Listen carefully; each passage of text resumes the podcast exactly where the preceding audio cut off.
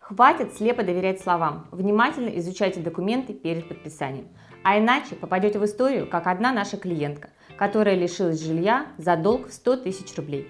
Вас, наверное, посещают мысли о том, что это явно невозможно? И мы бы с вами согласились, если бы не печальная действительность, связанная с практикой микрозаймов и мошеннических схем в сфере кредитования.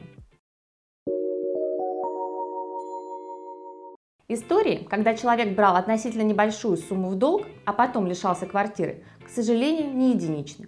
Я расскажу один поучительный случай, в котором одна наша клиентка потеряла квартиру, а в конце ролика дам инструкцию, как уберечься от подобных ситуаций.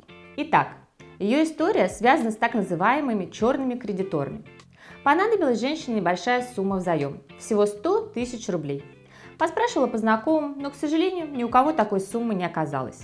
Тогда женщина нашла контакт конторы, которая готова была любезно предоставить ей заем при условии обеспечения его залогом жилья. При первой же встрече, еще до подписания какого бы то ни было документа, отзывчивые люди выдали женщине на руки половину требуемой суммы. Ее отвели в многофункциональный центр, где предоставили договор. Умельцы воспользовались положением женщины, ее доверчивостью и неграмотностью и подсунули ей не договор залога, а договор купли-продажи квартиры, сославшись на то, что так сейчас займы оформляются. В присутствии сотрудника приема МФЦ обе стороны подписали договор и лично подали все на регистрацию.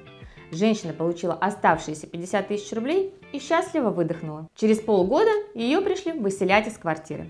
Оказалось, что в расписке, которую ее попросили подписать, была пара лишних нулей, как и в самом договоре. То есть квартиру она продала в итоге за 10 миллионов рублей, которые по указанной выше расписке она получила в момент подписания договора. К моменту выселения квартира уже была продана далее по цепочке сделок третьим лицам, добросовестным приобретателям.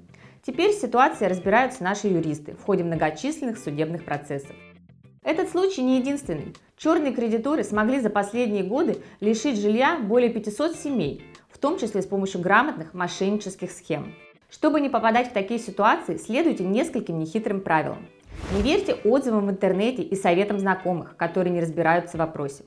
Внимательно читайте договор и прочие документы и не подписывайте, если вас что-то смущает. В идеале показывайте все, что собираетесь подписывать юристу, желательно до того, как все подпишете.